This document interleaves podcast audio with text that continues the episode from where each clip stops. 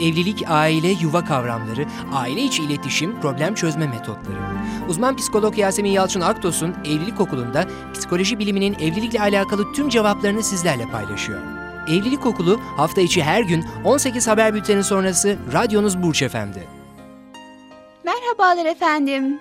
Evlilik Okulu'nun 3. dersine hoş geldiniz. Ben öğretmeniniz, psikolog Yasemin Yalçın Aktos'un.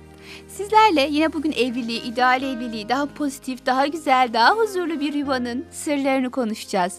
Ne yapılması gerekiyor? Acaba bizler neleri gözden kaçırıyoruz?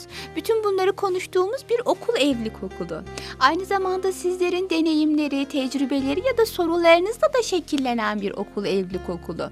Bu nedenle ilk programımızda hatırlattığım bir şeyi tekrar yinelemek istiyorum.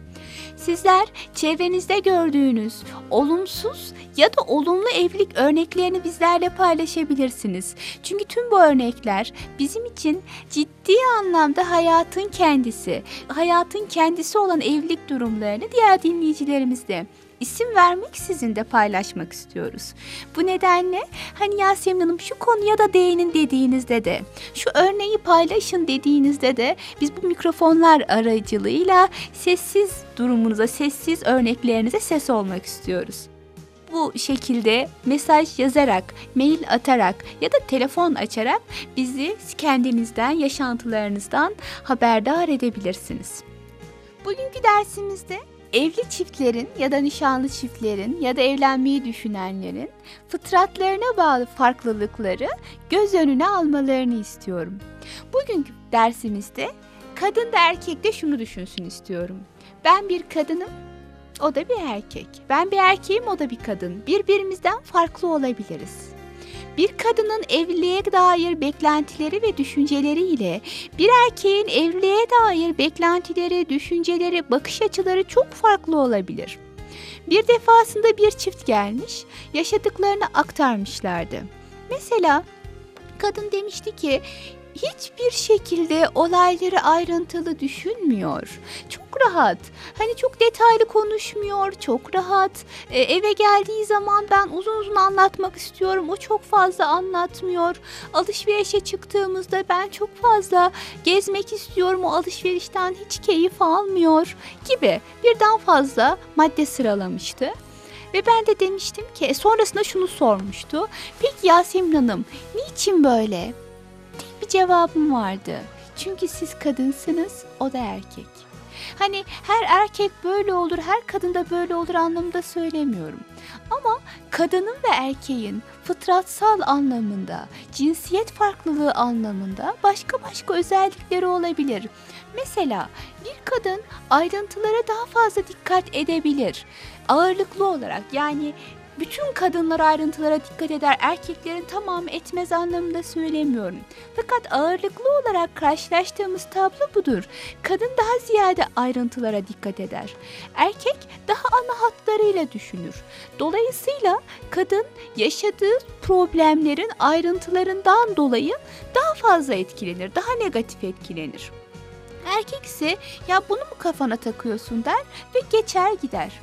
Dolayısıyla kadın erkeği bu durumda gamsız diye, sorumsuz diye, hassas değil diye suçlarsa yanlış yapmış olur. Yani gamsızlıktan dolayı mı acaba diye düşünmeli. Her konuda böyle rahatsa sadece sizin yaşadığınız o sorunla alakalı e, bir rahatlık söz konusu değilse bunu eşinizin karakteristik özelliğine, fıtratına verebilirsiniz. Onu suçlamadan evvel yaklaşım tarzınızda yardım talep eder bir pozisyon takınmanız gerekir olabilir. Suçladığınız zaman sonuca ulaşamazsınız çünkü. Dolayısıyla eşinizde gözlemlediğiniz tutum eğer ki onun karakteristik özelliğinden ya da daha da önemlisi cinsiyete bağlı farklılığından oluşuyorsa onu suçlamanız beklentilerinizi ardı sıra sıraladıktan sonra bunların hiçbirini yapmıyorsun tarzında ona yüklenmeniz çok da doğru olmaz sanıyorum. Ya da bir kadın alışverişi sever zaten. Yani kadının tercihleri arasında ya da işte efendim arzuları, zevkleri arasında alışveriş yapmak vardır. Genelde karşılaştığımız bir tablodur. Bir defasında bir erkek gelmiş. Şunu demişti bana. Yasemin Hanım eşimin çok basit zevkleri olduğunu düşünüyorum. Allah Allah. Ne gibi basit zevkleri olduğunu düşünüyorsunuz beyefendi? Alışverişe çıkıyoruz. Mesela ben alacağım kıyafeti biliyorum. Ve alıyorum ama o öyle yapmıyor. Çok fazla geziyor işte efendim beğenmiyor, olmuyor, beğenmiyor. Bu, bu çok uzun sürebiliyor bazen. Dolayısıyla bu anlamda eşimi kınıyorum gibi yanlış ifadeler de kullanarak kendisini bana ifade etmeye çalıştı aslında.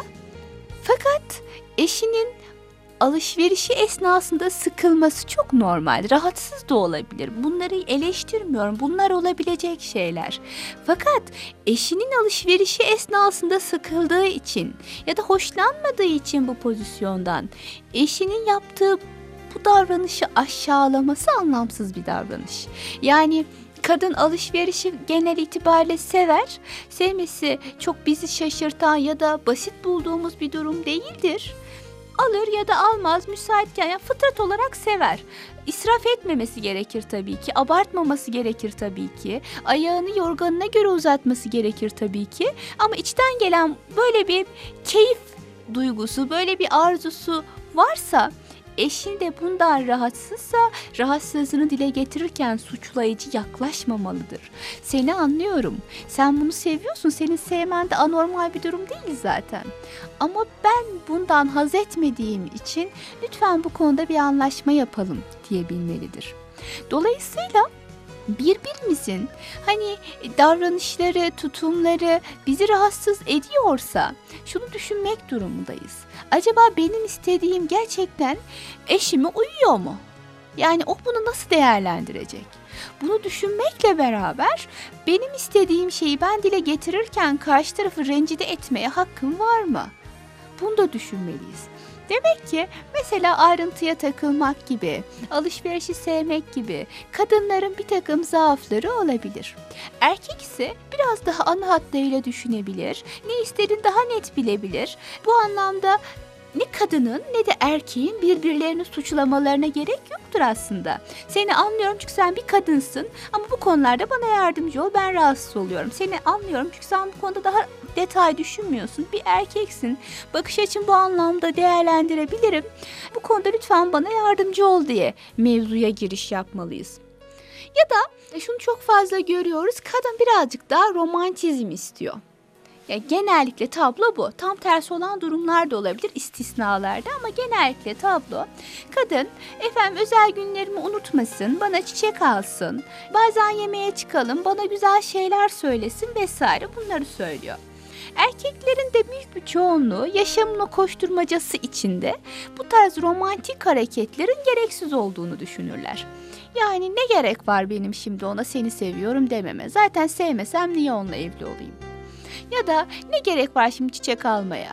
Yani onun yerine işte evde bir sürü saksıda çiçeği var onlara baksa olmaz mı? Gibi. Şimdi bir şeyin gerekli olup olmadığına kendimizin ihtiyacı e, nispetinde karar veremeyiz. Muhatabımızın ihtiyacı var mı yok mu? Buna bakmak durumundayız. Dolayısıyla kadın bu konuda erkeği suçlamamalıdır. Ay ne kadar işte kaba bir insansın, hiç romantizmden anlamıyorsun. Hiç bana işte hediye almıyorsun, çiçek almıyorsun, özel günleri hatırlamıyorsun. Erkek de kadını suçlamamalıdır. Ne kadar gereksiz. Bunlara niye takılıyorsun? Ya zaten seni sevdiğimi biliyorsun. Ya bunlar konusunda birbirlerinin ihtiyaçlarını, davranışlarını anlar şekilde yaklaşmalıdırlar. Kadın demelidir ki eşine, evet seni anlıyorum. Sen çok fazla hoşlanmıyorsun, hayatın koşturmacasında çok önemsemiyorsun. Ama biliyor musun, bunlara ben gerçekten çok fazla ihtiyaç hissediyorum. Mesela bana seni seviyorum dediğinde kendimi çok değerli hissediyorum. Bunun benim ihtiyacım olduğunu lütfen kabul et demeli. Gurur yapmamalı, bunu ifade etmeli. Erkek de ya içimden gelmiyorsa çiçek almam diye takıntı yapmamalı. Madem hanımı bu kadar önemsiyor ve istiyor, ne var sanki eve giderken yılda bir defa bir gül alıp gitseniz. Eğer bu evliliğinizi güzelleştirecek, coşturacaksa neden almayasınız ki? Dolayısıyla hani birbirinizin e, fıtratlarından kaynaklı ihtiyaçlarına cevap verebiliyor olmalısınız ki suçlamaksızın, eleştirmeksizin cevap verebiliyor olmalısınız ki evliliğiniz gerçekten sağlam temeller üzerinde durabiliyor olsun. Bir dinleyicimin şöyle bir sorusu vardı. Demişlerdi ki Yasemin Hanım eşim ona çiçek almadığımdan yakınıyor. Sizce içimden gelmediği halde ona çiçek almalı mıyım? Ben şöyle diyorum. Evet almalısınız beyefendi. İçinizden gelmediği halde ona çiçek almalısınız. Çünkü o çiçeği görmek eşinizin ihtiyaç duyduğu bir şey. Yani belki de o kendisine bir şey alındığında kendini değerli ve seviliyor hissediyor. Hem neden içinizden gelmesin ki? Birini mutlu etmek nasıl içinizden gelmez? Eşinizi mutlu edeceksiniz. Eşiniz kendini değerli hissedecek ve bunu size yansıtacak. Eşiniz mutlu oldukça çocuklarınıza bunu yansıtacak. Dolayısıyla içinizden gelmese bile sık sık yapmayın bunu. 3-4 ayda bir yapın ama alın. Bir çiçek alın ne olacak ki? Yine bir hanımefendinin sistemi vardı. Eşim değil bana çiçek maydanozu bile bana özel almıyor. Tabi bunlar birazcık da suretimizde tebessüm oluşturan belki örnekler ama biraz trajikomik diyorum ben buna. Bir kadın ne kadar istiyor ki eşinden gelmiyor ve bundan dolayı sistemini bu şekilde dile getiriyor. İçinizden gelmese de alın, bazen içinizden gelmese de söyleyin. Kadın için de geçerli bu, erkek için de. Ama yapmacıklığımız belli olmaz mı diye soranlar oluyor. Yapmacık olmanıza gerek yok dediğim gibi. Yani bunu şu- şöyle söyleyebilirsiniz eşinize. Ben çiçek alınması gerektiğini çok önemsemiyordum ama sen benim için çok önemlisin ya da senin mutlu olacağını düşündüğüm için bunu yaptım. Çünkü sen benim için önemlisin. İfade ediş tarzınız bu olabilir. Yani illa da e, siz de çiçek almaktan çok keyif alıyormuşuz gibi davranmanız gerekmiyor. Sen önemlisin, kendime rağmen bunu yapıyorum da diyebilirsiniz ilk etapta. Ama zamanla siz de bundan aslında keyif almaya başladığınızı göreceksiniz. Dolayısıyla eşim neden benim gibi düşünmüyor, neden benim gibi hissetmiyor, neden işte kaba bakıyor, neden romantik düşünmüyor ya da neden bu kadar ayrıntılara takılıyor gibi eşinizi suçlamak ya da onun istediği şeyleri yapmamak üzere inatlaşmak yerine o bir kadın ya da o bir erkek onun böyle düşünceleri olabilir. Ben kendime rağmen zaman zaman onun ihtiyacını gidermekle mesulüm diye düşünmelisiniz. Tabii bunun daha alt başlıkların işte çok çok daha ciddi konularla alakalı olarak arttırabiliriz. Mesela erkeğin erkeklik görevi o. Erktir erkek. Gücü ister, gücü hissetmek ister. Kadın day- daha naiftir. Daha eşine dayanmak, eşi tarafından sahip çıkılmak ister. Ya da erkeğin cinsel anlamda ihtiyaçları kadına göre daha yoğundur. Bu çok normal. Kadın ise erkek tarafından rahatlatılmak ve bu konuda e, uyarılmak ister. Yani genel anlamda kadın ve erkeğin birbirlerini tamamladıklarını, ihtiyaçlarının farklı olduğunu kabul etmeli ve bu bağlamda eşimizi anlamaya çalışmalıyız. Az evvel dediğim gibi daha ciddi farklılıklar var. Erkeğin erkeği, kadının naifliği, cinsel farklılıklar, daha doğrusu cinsel ihtiyaç farklılıkları gibi. Bunları da ilerleyen programlarımda zaman zaman değineceğim, aktaracağım inşallah. Demek ki bugünkü dersimizin konusu da eşimizin cinsiyetine bağlı erkek ya da bayan kendimizden farklı olduğunu, olabileceğini, ihtiyaçlarının farklı olabileceğini unutmamalı ve bu bağlamda ona yaklaşmaya çalışmalıyım. Efendim sağlıcakla kalın. Huzurlu bir aile yuvası temennisiyle. Yarın görüşmek dileğiyle. Evlilik, aile, yuva kavramları, aile içi iletişim, problem çözme metotları. Uzman psikolog Yasemin Yalçın Aktos'un Evlilik Okulu'nda psikoloji biliminin evlilikle alakalı tüm cevaplarını sizlerle paylaşıyor. Evlilik Okulu hafta içi her gün 18 haber bülteni sonrası radyonuz Burç Efendi.